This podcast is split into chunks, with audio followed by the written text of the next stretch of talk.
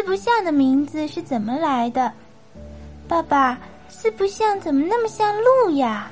对呀，它的名字又叫麋鹿，和大熊猫一样，它也是我们国家独有的国宝。嗯，可是它为什么又叫做四不像呢？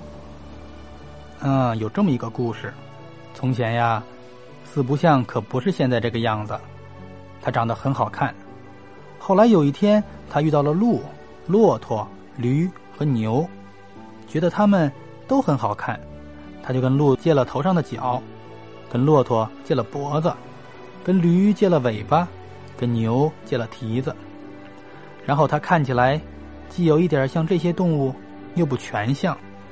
当他得意的去见同伴的时候，同伴们都不认识他了。他又急又气，可是没有办法。已经变不回去了，人们就把它叫做四不像了。这是真的吗？这个呀，只是一个故事。